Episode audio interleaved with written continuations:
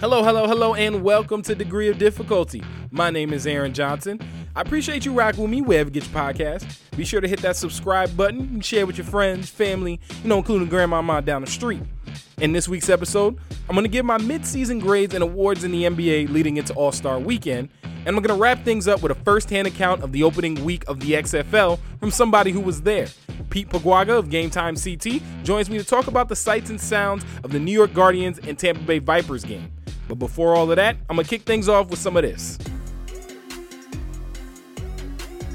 I was going to take a headlong dive into this potential MLB playoff expansion thing that was going to happen. And that was going to be what I was going to start things off for this week. But then this Houston Astros press conference started on Thursday, and I, it, it blew my mind. The, the level of hubris blew my mind. It was unbelievable. When I sat down and I watched Jim Crane's words, the owner of the Houston Astros, talk about this whole scandal that's been going on in Houston with the sign stealing that everybody knows about and is deeper than everybody believes the MLB is leading on, whether it's people thinking that there were definitely buzzers going on with some of the players, like I think, whether there's more levels to the cheating that actually was going on. You know, pitchers and catchers just reported this week, and the Houston Astros are there. There's a huge press conference down in Florida at their facility, and Crane came out and said some some insane things. Just it was it, ah. You know, our opinion is, um, you know, that this didn't impact the game. Um, we had a good team. Um, we won the World Series, and we'll leave it at that. Didn't impact the game? The, the what? The oh my gosh, the the audacity to sit there and with a straight face say that you don't think that your team cheating impacted the game of baseball.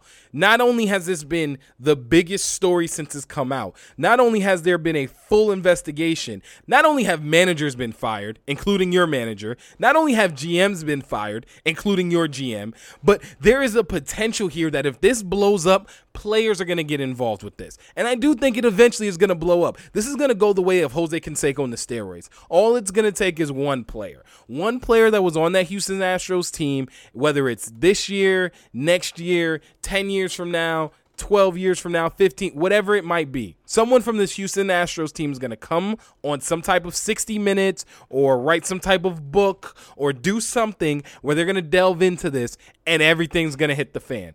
And do I eventually think they're going to take away the 2017 championship? I don't know. I said this before in a podcast I did a couple weeks ago. I don't know if they're going to do that. It would be unprecedented because they've never really done something like that. It would remind you of college sports where they vacate a championship. And I don't think they're going to do that. I don't, but you never know. I just, it, it blows my mind to sit here and watch Crane say these things and say that he doesn't think it impacted the game. Houston, the entire time this has been going on, the Astros have had a level of prideful arrogance about this. Whether it's Altuve, whether it's Bregman, now the owner, you gotta be kidding me. Alex Cora has been fired. Carlos Beltran was fired before he even did anything. Before he even stepped on the field at Citi Field to manage the Mets. Before he even got down to Port St. Lucie to manage the Mets in spring training, he was fired. I don't even think the ink was dry on his contract and he got fired. You've had all this crap that's going around the Astros. Everybody knows they cheated. I think everyone does. And I said this before. I do think everyone thinks that it's more than what they've been leading on. To sit here and say those things, it just shows how hated the Astros are going to be for one this season. But it just shows how out of touch they are where they really don't think they did anything wrong. I mean, I don't know the last time where we have seen a team, like an overall team, that is going to be hated as much as the Houston Astros are. I'm a Yankee fan, so you're not going to hear me wax poetically about the Astros, especially after the last couple times that they've done us in the postseason. But it's going to be league wide now. It is from Miami out to LA, out to the Angel Stadium, down over in Arlington. It doesn't matter where they go, they are going to be booed. And this is just adding fuel to the fire. And to be honest with you, the Astros aren't better than they were last year. They won the pennant last year. Who knows if they were doing all this cheating stuff then? I'm going to say it was only in 2017, but again, I don't know. But they're not better than they were last year. Gerrit Cole is wearing pinstripes. That's where we're starting with this. So the amount of hubris it is truly mind blowing. It really, it, it, I can't even believe it. Like I'm sitting here and it's still playing on my other screen, and I am, I'm shocked. Like I don't think you had to go up there and cry and carry on and say, "Oh, we're so sorry. We didn't mean to do it. It was our fault." Like I don't think you got to do all of that. But to say it didn't impact the game at all, even a little bit, I mean, it's already just impacted the news cycle surrounding the game. Nobody's talking about spring training. Nobody's talking about Gerrit Cole on the Yankees. Nobody's talking about the fact that there's a new manager in several different places. Nobody's talking about the fact that baseball started. Nobody's talking about pitchers or catchers. Every single major league team is answering questions about the Houston Astros and whether or not you think they cheated. Do you think it affected them? Look, and you just gonna sit there and be like, nope, nope, like nope, nah, not us. Nope, I don't think it impacted at all. You know, no, not even a little bit. Not even a smidge. Not even a tiny bit. I mean, my goodness, the gall on this guy. The cojones.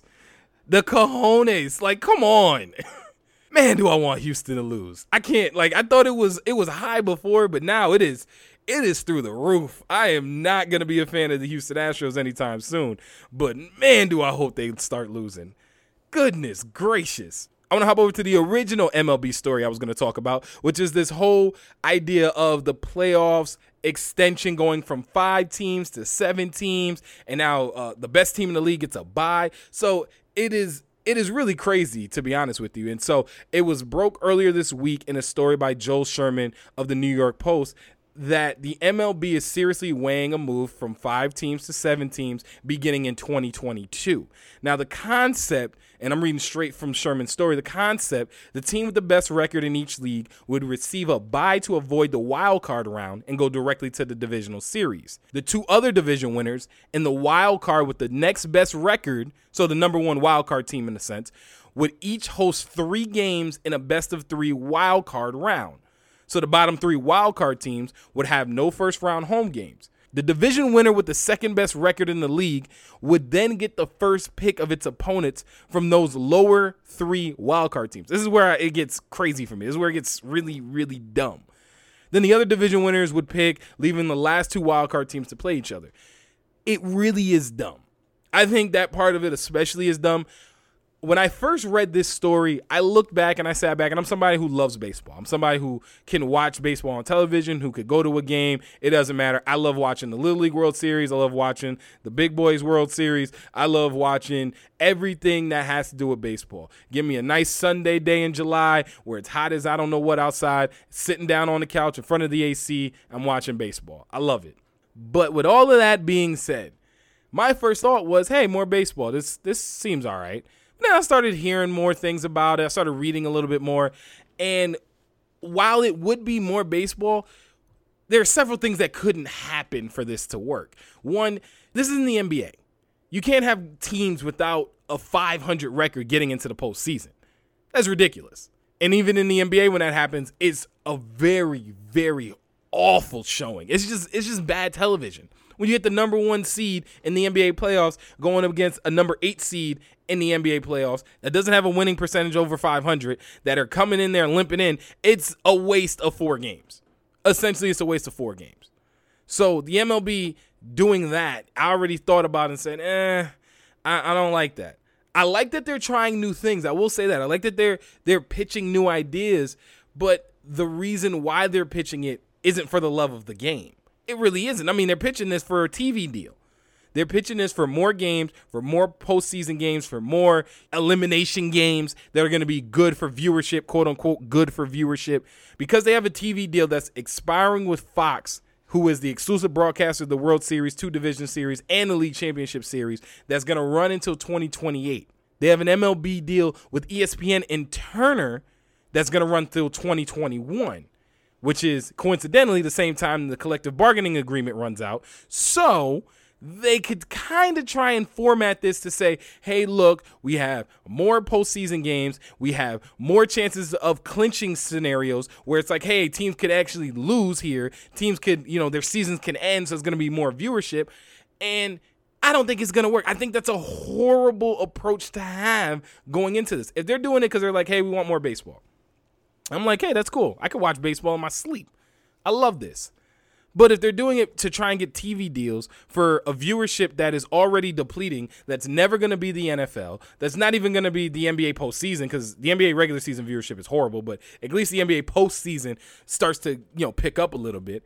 It's not going to be a viewership of even some esports, which is going to shock some people. But look at the numbers. And so it's a waste of time. It's a waste of resources. It's a waste of really money if you think about it, unless they get that deal.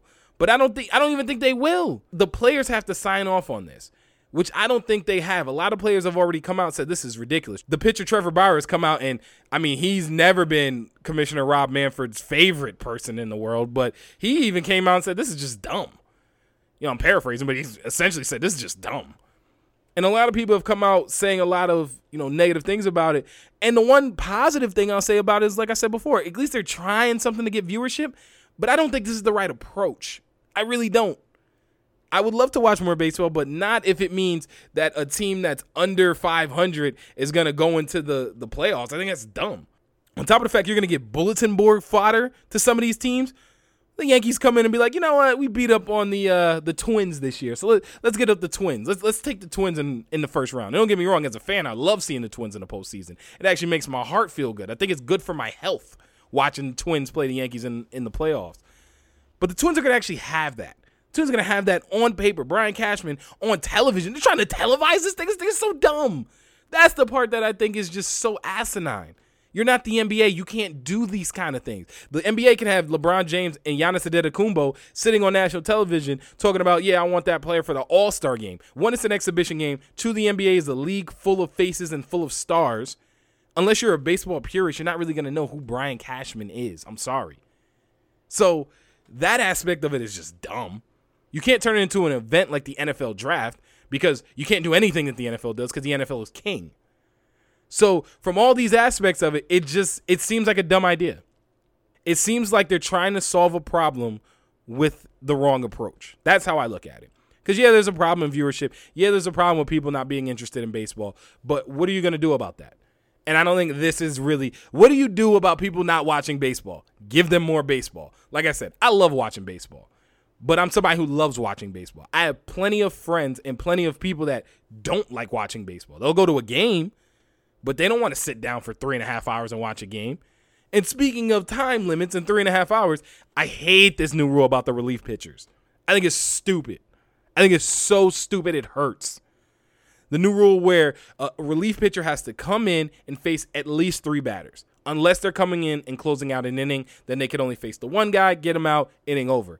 But they have to come in for a minimum of three batters. I hate this rule at its very core because you're taking away from the game of baseball now. Now you're changing things that don't need to be changed. It is a strategic thing to have a lefty coming up and getting a lefty specialist coming out of the pen. You have that one guy come in, he gets the lefty out, or he doesn't get the lefty out. That's a part of the game. And actually, it's one of the more exciting parts of the game for not only baseball purists, but just for anybody that watches the game. I can sit down with my girlfriend and she can ask me, you know, why did they have to stop the game to bring this guy in? I can explain to her that it's tougher for a left handed batter to face against a left handed pitcher. And because of that, the advantage is a toss up. We don't really know which way it's going to go. It's a specialist. And I hate that. I just, I hate the idea that guys are supposed to be able to get anybody out. I understand that. I get that. You're a professional athlete, you're a professional pitcher. Yeah, you're supposed to get anybody out. But your specialty as a left handed pitcher is to go up against the left handed batter and get that guy out. So it, it adds a nuance to the game that you're taking away a strategic nuance that you're taking away from the game of baseball that has been there for decades. On top of the fact that it makes it easier for managers that aren't as good with swapping around and playing the matchups as others. So you're going to sit here and take a great manager and handicap him in a sense against a manager that isn't as good as him and now has even playing field. It's not even playing field in the way that the Astros like to play even playing field. It's even playing field in the sense of strategy. I am strategizing better than you. If you look at the NFL, they're not taking screen passes and gadget plays out of the playbook because they said, oh, well, you can't have a strategic advantage over the guy. That's sports. That's the nature of the business. So putting in the three pitch minimum isn't going to stop the game from being slow. The game's going to be what it is. It's going to be a two and a half, three and a half hour game We get in the postseason when all these pitching changes got made. The baseball purist who is still watching in the postseason, because remember that viewership thing, the baseball purist that is still watching in the postseason loves seeing these matchups. Not a hard thing, man. R- really not a hard thing. It is as dumb a decision as I have seen in a very long time. And I, I hate it. I absolutely hate it. So I'm not even going into it with a little bit of skepticism. I'm going into it with a ton of skepticism. I think I'm going to hate it because I'm going to sit here and I'm going to be like, why can't I bring in my lefty to get out the one lefty guy? Why do I have to leave my lefty in to now get out the right handed guy? Like, why, why, why, why? I, I just, I hate it. But at least baseball's back. All this crap swarming around and we still haven't even gotten on the diamond yet. With All Star Weekend upon us, it's time to take a look back on how the first half of the NBA season went down. I got a couple names here for where my awards are going to go for the mid season, and it kind of was harder than I thought it was going to be for a couple of these. Uh, so I'm just going to dive right into it. First off, MVP award, got to go again to Giannis Antetokounmpo. I just like saying it, Giannis Antetokounmpo. I'm going to give Giannis the MVPs, having another great year, averaging 30 points, 13 and a half rebounds, 5.8 assists on the number one team in the Eastern Conference. But before Giannis even he's missed a couple games because he just had the birth of his child, but you know, he's the captain again of the All-Star team along with LeBron James. LeBron is another name that's getting tossed out there. LeBron's having another stellar season, but I always feel like there's going to be that voter fatigue with LeBron because you can give LeBron the MVP honestly almost every year. A name that's starting to get a little bit more push now that I think you got to watch in case they sneak into the playoffs and you know he's the big catalyst for that is going to be Damian Lillard. Damian Lillard is having not quietly so much because people aren't looking at Damian Lillard as a quiet player anymore, even though he's you know out in the sticks in Portland. I mean, people don't even remember that Portland was in the Western Conference Finals last year because of Damian Lillard. Obviously, they think about you know the shot he hit over the Thunder, you know, ending the season, and Russell Westbrook and Paul George's career in Oklahoma City. But still, Damian Lillard is having a great season. 29 and a half points, 7.9 assists, four and a half rebounds. Dame Dollar and he dropped a pretty good album, but that's you know that's off the court. But I think Damian Lillard is somebody you can look out for for potentially giving Giannis some pressure. But if it continues to trend this way and the Bucks run away with the East, Giannis is going to be the MVP. It's a really similar race when you look at Rookie of the Year. Who knows what would have happened if Zion played this entire season? But he didn't, and he's averaging you know 21 points now, but he's played nine games. Ja Morant is above and beyond the best rookie that's playing right now. It hurts me not to say RJ Barrett, but it, it hasn't been. I wish it was RJ Barrett. I would love for it to have been RJ Barrett, but it's really been Ja Morant. 17.6 points a game, leads all rookies. 7.1 assists per game, leads all rookies. He's averaging also three and a half rebounds. He's had highlight plays. He's done so much for the Grizzlies already. And that's a team that you're definitely going to have to look out for because Ja Morant, unless injuries impact him, is going to be a superstar. You can kind of see the writing on the wall. And with a guy like that who comes into the league and just has this huge explosiveness about him, the way that he runs the floor, the way that he commands an offense, the way that he he commands a double team already in his first season. I mean, are you kidding me? So Ja Morant is definitely going to be my rookie of the year. I look at defensive player of the year, and this is when I started to have my first little bit of trouble here because a lot of guys came out at me. I mean, even Andre Drummond came out at me, and people are gonna be like, Andre Drummond, where is that coming from? Look at the stats. Andre Drummond leads the NBA in rebounding. Andre Drummond is top five in steals as a seven footer. So I mean, like that's it's crazy. But and I did. I tossed with this. I was like Giannis, but then no, I don't think Giannis is having that great of a defensive year. Like he is, but he's not. I mean, he's not that high up in block shots. I look at the stats. I got to go Rudy Gobert again, and it kind of pains me to do this. And Rudy Gobert just has been having a great season. Second in the NBA in rebounds, fifth in the NBA in block shots. He's that stalwart defensive presence in the middle for Utah. My only fear with Rudy Gobert getting the defensive player of the year again is that, you know, kind of how LeBron is with the MVP, that voter fatigue can start to set in because Gobert's already won it a couple times. But I got Rudy Gobert as defensive player of the year. Sixth man of the year, again, struggled with this. And it wasn't even just like a regular struggle because these are teammates. And I would love for them to split it right in half and maybe give, you know, do like a co six man of the year, but I don't know if they could do that. But I had Lou Williams over Montrezl Harrell. And the Clippers just have been amazing with their bench. They got the best bench, I think, in the NBA. It's just spectacular some of the things they can do with the guys that they're pulling off the bench. And Lou Will, you know, he's six man like Lou Will for a reason. 19 points a game, five assists a game. Lou Will just does so much that you gotta always have his name in there as the six man. He's not really a six man, but he is the six man because he comes off the bench and because most of his minutes are off the bench. But he he is Lou Will is spectacular again, so I got to go here. The hardest one I struggle with, and this is probably going to be the one I get the most flack from from true blue, you know, basketball fans, is the most improved player. Three names jumped out at me: Bam Adebayo from Miami, Brandon Ingram from New Orleans, and Devonte Graham from Charlotte. And at first, I was like, all right, well, Bam is having a great year for Miami. Miami is shocking everyone with the kind of play they've had. They're, you know, top four, I believe, in the Eastern Conference. They're having a great season. Jimmy Butler has them boys playing amazing basketball. And Bam is really the catalyst for that in the middle, holding the middle down. He's had a really, really good season, especially when you look at his stats. He averaged 8.9 points a game last year. That's up to 15.8 at the break. He averaged 7.3 rebounds. That's up to 10.4 this year. He averaged 2.2 assists. That's even up to 4.9 this year. So he's also dishing the ball out about five times a game. So Bam is having great numbers and he's an all-star for a deserved reason. Same thing with Brandon Ingram. And Brandon Ingram, as I've said in previous podcasts, I think Brandon Ingram is going to be a superstar. I mean, it's his fourth year in the NBA and he's already an all-star. His numbers have improved every single season. And like I said, I wouldn't be surprised if any of these guys win it, but Brandon Ingram for me is the guy that I look at and say, well, he's the superstar.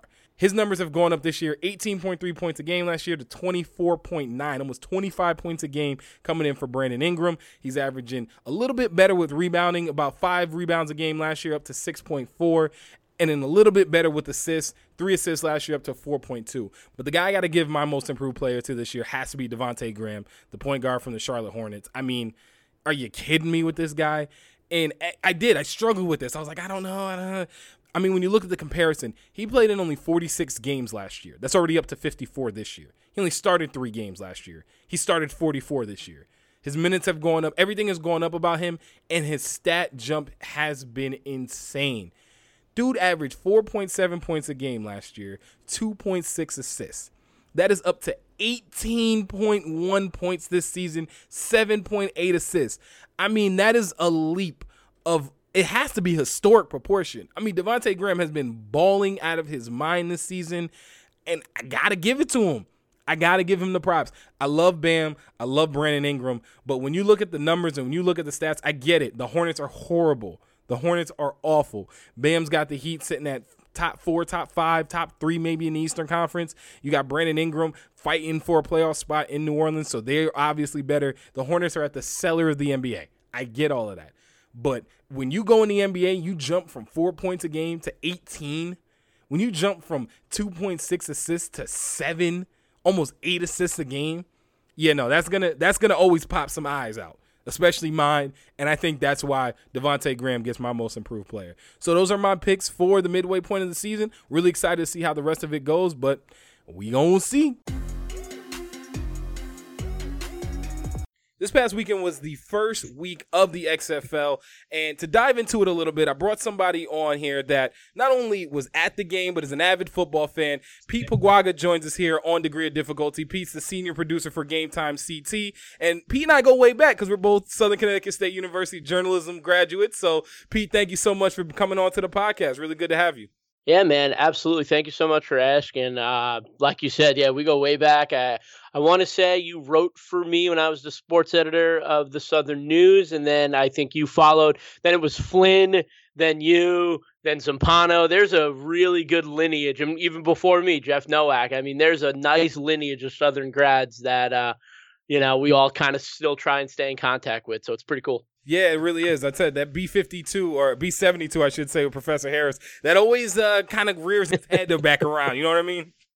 Oh, absolutely. I've actually been at Southern the last couple of weeks, um, hanging out in, in one of Jerry's classes, and I get to run into all the professors all the time, and I still see Professor Harris, and he's got his red pen on the wall still. So well, well, Pete, the reason why I wanted to, like I said, have you on talk a little bit about the XFL. So you were down at MetLife Stadium on on Saturday or Sunday to uh, watch the New York Guardians twenty three to three win over the uh, Tampa Bay Vipers. So uh, really, what was that whole experience like for you? uh, right off the bat, I mean, when you know we they announced that the team was coming to New York, and and again there was the team back in you know the first XFL, uh, the Hitmen, and uh, I, you know I texted a couple of buddies from home. I, I was going back to Long Island uh, that weekend where I'm originally from, so I texted a couple of buddies. I was like, hey, I was like, I know we're gonna hang out and like get together, and like you know probably go out to dinner and like you know just like hang out. And I was like, but what if we went to the XFL game instead? And they were like, yeah, that's a great idea. So we were, we just were like, why not? Like, what's what's either the league succeeds and we're there for the first game, or the league fails miserably and we were there for the first and only game or something like that, you know? So it was just kind of a decision. We're all football fans. We're like, let's just go check it out. I mean, it's you know, it's a lot cheaper than going to a Giants game. So Pete, did you and you talked about the uh, New York, New Jersey Hitmen? Did you watch the XFL during its first incarnation back in 2001? Yeah, I mean, I was 11 then, um, but I do remember watching the first, like the opener where they didn't have the coin toss. They had the uh, like they had to like run for the ball, and the one guy got hurt. Um, you know, you remember kind of those things. I think I might have watched it the first couple of weeks, but then it like you know, I was 11. I was playing basketball or playing baseball, and I just, you know, growing up watching football, like my dad would be like, "Oh, the Giants game's on," we'd watch the Giants, and so unless my dad was like, "Hey, let's watch the the Hitmen," then I wasn't probably watching it. See, that was the thing. My pops was very similar, where you know he it was on in the background maybe that first week or two, but then after that he didn't really deal with it too much, and so I wasn't really dealing with it too much. Yeah, I mean, it, I'll be honest, like obviously you remember it because like it happened. It's the same thing with uh, the USFL or, or whatever that league was that had the Hartford Colonials when we were in college. Um, you'd like kind of remember them, but you don't really, you know, you remember like, oh, then he hate me came out of it. Rod Smart, and when he was in the Super Bowl, it came up. Oh, he was in XFL. Then Tommy Maddox goes back to the NFL, leads the Steelers to the AFC Championship, and you know, it's crazy to think, but most people like our age are like, oh, Tommy Maddox, he was the XFL MVP, but a lot of people don't, you know, kind of forget that Tommy Maddox was a first round pick in the NFL. Like, you know, he went there, played, and, and then got another shot and made the most of it. Uh, so I think a lot of people remember the first XFL as kind of the guys that came out of it. And then obviously the 30 for 30 that came out a couple of years ago kind of filled in a lot of like people like, oh yeah, that happened. Oh yeah, that happened. Oh, I kind of forgot about that. I want to you know talk about this incarnation and you were there like i said before and what was that gameplay like because obviously that's the first thing people are going to look for what was the gameplay like what are, is it any good football like is it is it just you know college below average college football or but what was what was the gameplay like when you were there well I, I will say this. So I watched Saturdays, the first two games on Saturday. Well, I caught bits and pieces of both of them, and it was just noticeably slower than when you're watching the SEC or like no, you I'm big Notre Dame fan, or and obviously it's slower than the NFL. But when you're there, you kind of don't really notice those kind of things. Passes look good that were completed because they're better than I am. Um, you know, they're better than I've ever been throwing the football. But uh, I mean, it looked competent, which I think is a good thing. You know, the names don't really jump out at you uh, as much as you know maybe some of the other leagues, other than the quarterbacks, which the XFL has put an emphasis on. Like you know, Aaron Murray was playing for Tampa Bay. Like I remember Aaron Murray playing at Georgia. Uh, Matt McGloin playing for the Guardians. He you know played at Penn State and, and started uh, more than a handful of games in the NFL with the Raiders. So you kind of know those names. It, it's kind of the other ones where you're like, who is that? Where where did that person go to college? You know, and then I think Joe Horn Jr.'s son is on the Guardians, and it was like, oh, that was cool. Uh, I think why the league, the USFL, which was the one in the '80s, I got that wrong earlier, but the one with like Herschel Walker and Steve Young, like the names were there, Jim Kelly, right? Because they went out and challenged the NFL and challenged and paid these guys an absorbent amount of money so, uh, you know, the XFL, I think, needs to go out and get some of those names or are going to need these guys to step up and make bigger names for themselves. And I think we're at the point now with football, like the, you know, the true football fan, you know, loves those low scoring defensive battles. But at the same time, you want to see points on the board. And if you want to get people to watch, you need to put a lot of points on the board and put up some crazy numbers. So I was a little surprised by not how low scoring the games were, but how not crazy high they were, if that makes any sense. Yeah, that makes perfect sense. And I like how you talked about how some of the former NFL players have you know their sons that are like you said Joe Horn Jr. I saw Ricky yep. Proehl's son was playing somewhere. Caught the first touchdown, yeah. Yeah, so I mean those are names that you recognize, and so when they come back around in the XFL, maybe they're able to make a name for themselves. And you talk about the points, and that was something that jumped out at me too, because you think about you know with all the different crazy ways that you can score, the scores would have been higher. So there's some of the rules that have already been talked about, the kickoff, the PATs, but what did you like as a viewer while you were there and also watching on TV? Which rules like stood out to you other than, you know, the kickoff or the PAT?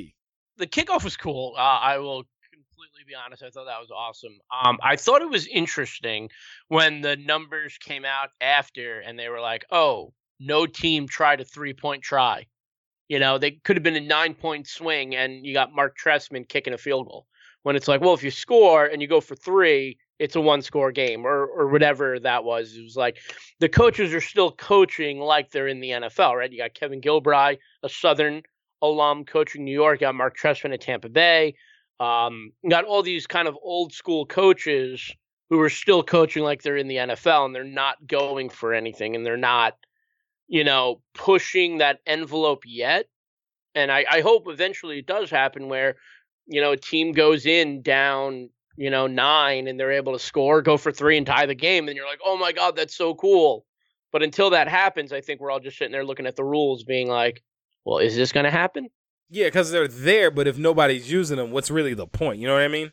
Yeah, they're just kind of there, and they're you're just kind of looking at them like this would be really cool if it happened, but until someone does it. So, what was game day like for you compared to being at an NFL game? I mean, did you tailgate at all? Was there a lot of people? So, we actually bought tickets on the way there. We kept like putting it off because like they were only selling the first, you know, section 100 at uh, at MetLife, and there were so many tickets. We were looking. We're like, ah, oh, we'll do it. We'll do Saturday night. We'll buy them. We didn't. Sunday morning, oh, we'll buy. Them. We got in the car, started leaving. We're like, oh, we probably need to buy tickets. Um, so we were able to get tickets. I think they were like 50 bucks each. Uh, nothing crazy. We went, got there early, tailgated a little bit. There was a good amount of people there. Obviously, when you go to like a Giants or Jets game, you know, you're tailgating at like the arena across the street and you have to, you know, in other parking lots, like everyone was like short walking distance to, uh, to the entrance. Um, but there were people throwing the football, grilling, you know, hanging out. Um, uh, not as crazy as you know an NFL game, but still a pretty good group of people. Um, uh, the the thing that really stood out to me was all the different jerseys, right? They're Cowboy jerseys, Giants jerseys. There was a Johnny Manziel jersey, Jets jerseys, uh, Patriot jerseys. It was like a collection of just football fans, you know, like uh, instead of like Guardians fans. Yeah, and I mean, I don't even see how you could have XFL Guardian fans yet. It's only week one. A lot of people, whether Jets, Giants, Patriot fan, whatever you may be, you still kind of haven't picked a team yet. So after going, are the Guardians kind of the team that you're leaning towards? Yeah, I mean, I, I think I picked them before just because they're from New York, and I'm originally from New York, um, and I live in Connecticut now, so it's the closest one. But uh, I think there was a lot of people there just wanted to see more football, which you know, in New York right now, I think New York is starving for a competent football team. You know, what we've seen uh, as Giants and Jet fans over the past, you know, handful of years, where like you just want something to cheer for as opposed to booing. I mean, that's what I went into, and I even tweeted out like Matt McGloin threw like a really nice over the shoulder pass, and I was like, "Is Matt McGloin the best quarterback in New York?" Um, which is definitely not true at all. But it was like you were actually like rooting for it. Like I went to the Giants Bills game week two. Uh, Eli was starting, and you know I love Eli, but you know other than the first you know drive, you're sitting there and you're like, do something. You're like poking him with a stick. Do something, guys. And in this game, like the Guardians were doing something. They were scoring, and it was fun to root for a team that was competing for once. Yeah, and speaking uh, from a Jet fan's perspective, it probably is nice to see somebody actually doing something. Yeah, like don't get me wrong, man. It, it is uh, uh, Saquon Barkley is obviously one of the most special talents in the NFL, and he might not have the uh, the crew around him the last couple of years to really showcase that. But it was the first time in a while when, like, you know, when the Giants had Odell Beckham, uh, you know, every time they were on TV, win or lose, you watched for him, right? You watched to see what crazy thing is he going to do, whether it's a one-handed catch or a two foot, uh, you know, two foot down toe tap over a guy or or catching a slant and going 90 yards. And you just haven't really had that with the Giants, you know, this year, or even the year before when he was hurt. And you're just kind of like, it's not even fun. Like I watch Red Zone. I don't even watch the Giants. Like uh, you know, maybe if the Giants are on at one o'clock, I'll throw the game on for the first quarter, and then they'll be down fourteen nothing or punting seven times, and I'm like, ah, all right, I'm going to Red Zone.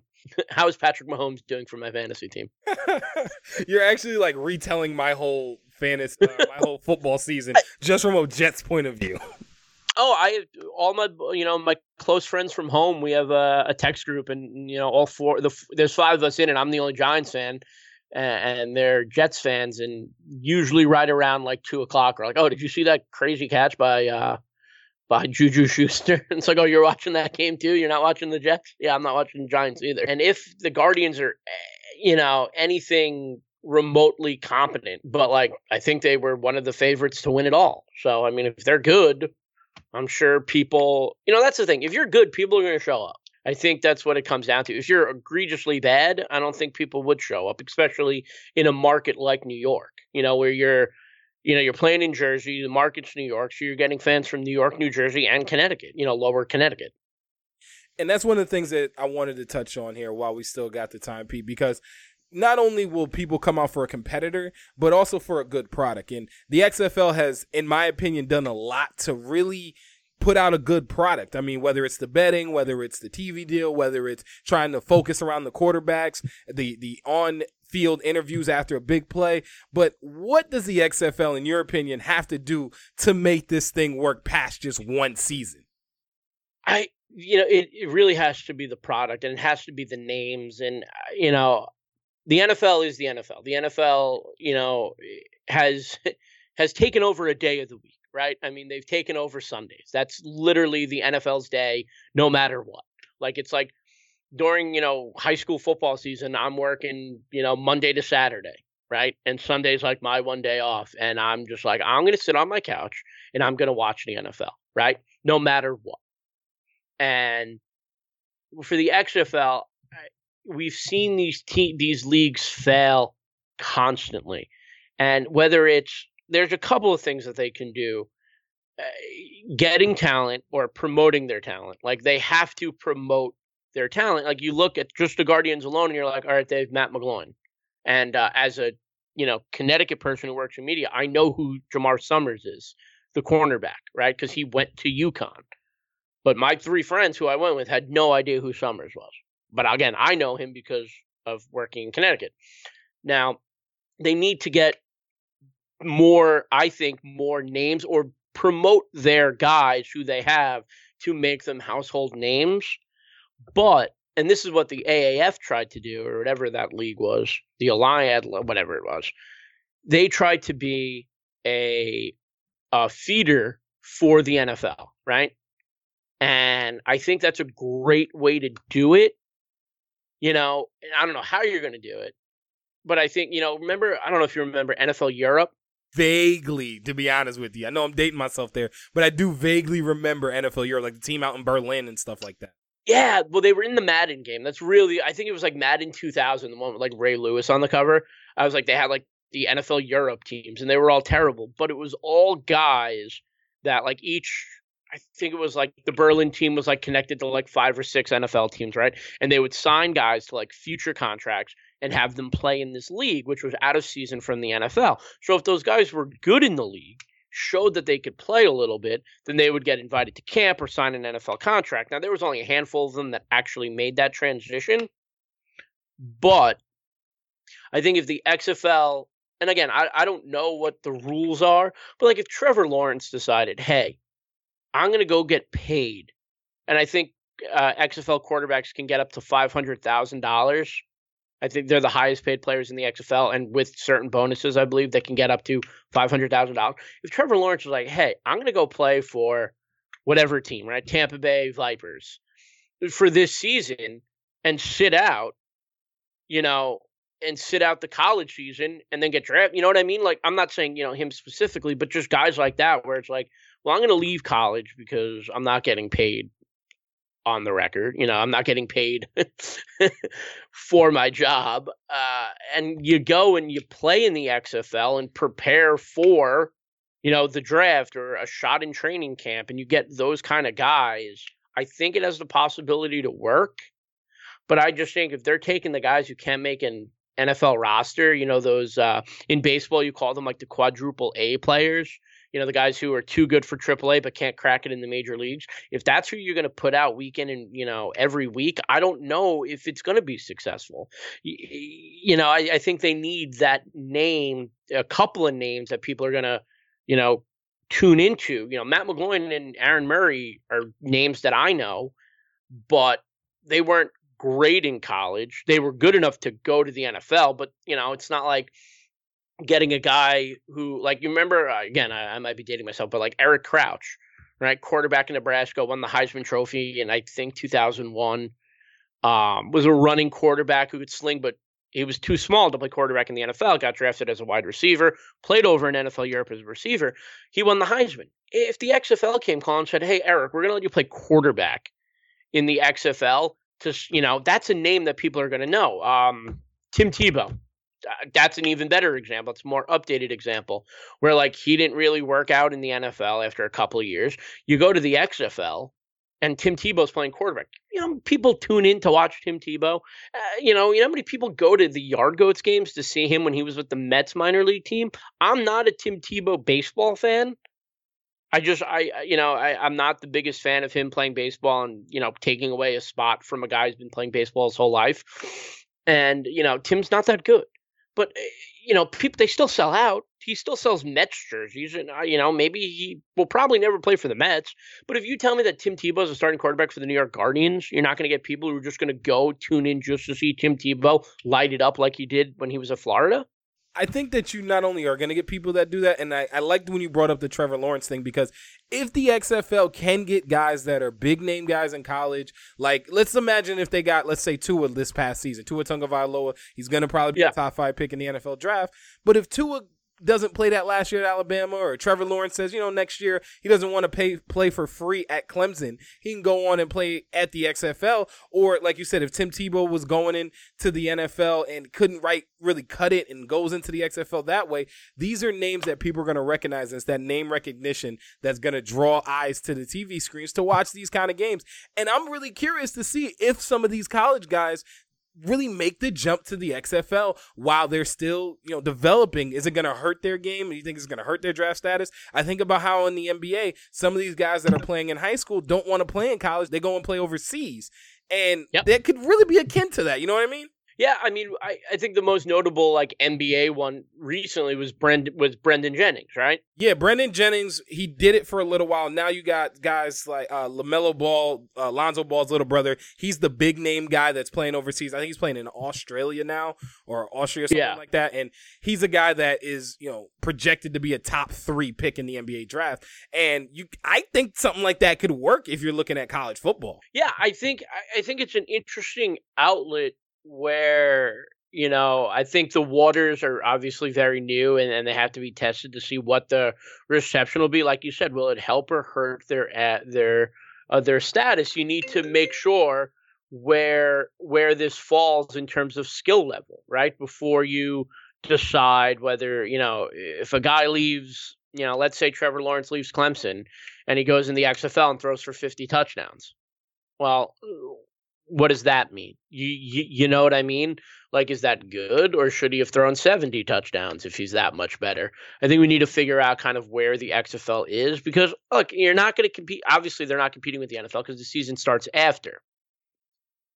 So how is it going to fit in? Is it just going to be for people who are gambling fans? I mean, I have a bunch of friends who are like, who gamble on the games, who like you know are, are into the over under and the and the spread and and all that stuff and you're kind of just like sitting there and you're like are you guys going to do this every week? Like, are there enough of those people? And gambling and betting on sports has become very acceptable in our sports viewingship over the last couple of years. You know, Scott Van Pelt does his best beats.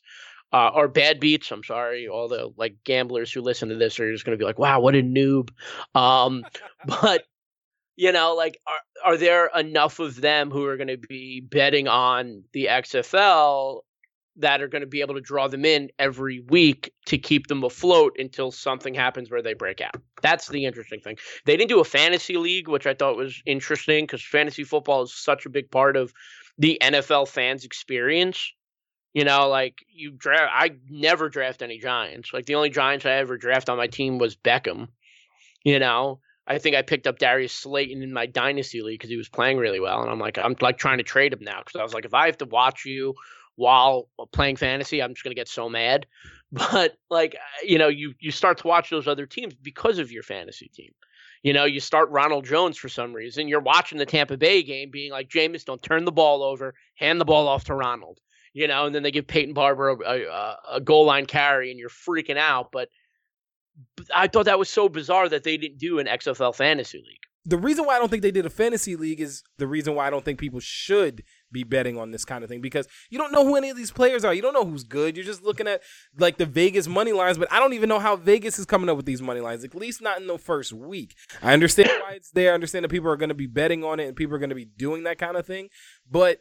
I, I think it's a little premature to you know throw money down on somebody that I've never heard of and be like, all right, let's see if uh, this wins me some money. I think Vegas knows all. I, I think I that's the one thing I've learned is Vegas apparently knows all. so they might have the right people for it. That's a good way to go about it, to be honest with you. So Pete, I want to get you out on this last question really quick, and it, it sounds like there's a lot of things moving around here, a lot of moving pieces with the XFL.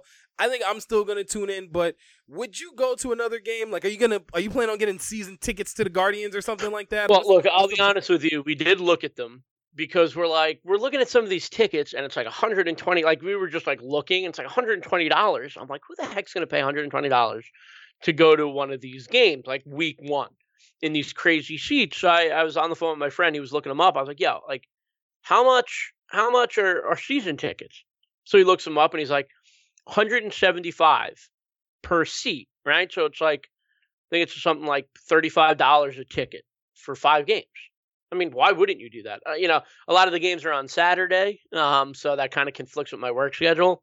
Um, so I wouldn't, but uh, they were offering them at at MetLife, being like hundred dollars for the next. You get tickets to the next four games, which is the rest of the regular season. So it's not crazy to buy, um, you know, season tickets. I don't think I will be buying them, um, but I you know, if I was off on a weekend and and you know, buddy was like, "Hey, let's go again." That was fun. I mean, look, you go to you go to a bar, you go to a restaurant, you have a couple of beers, and you watch the game, right? I mean, that's a a common thing that people do, especially around our age, where it's like, okay, you can go to a game.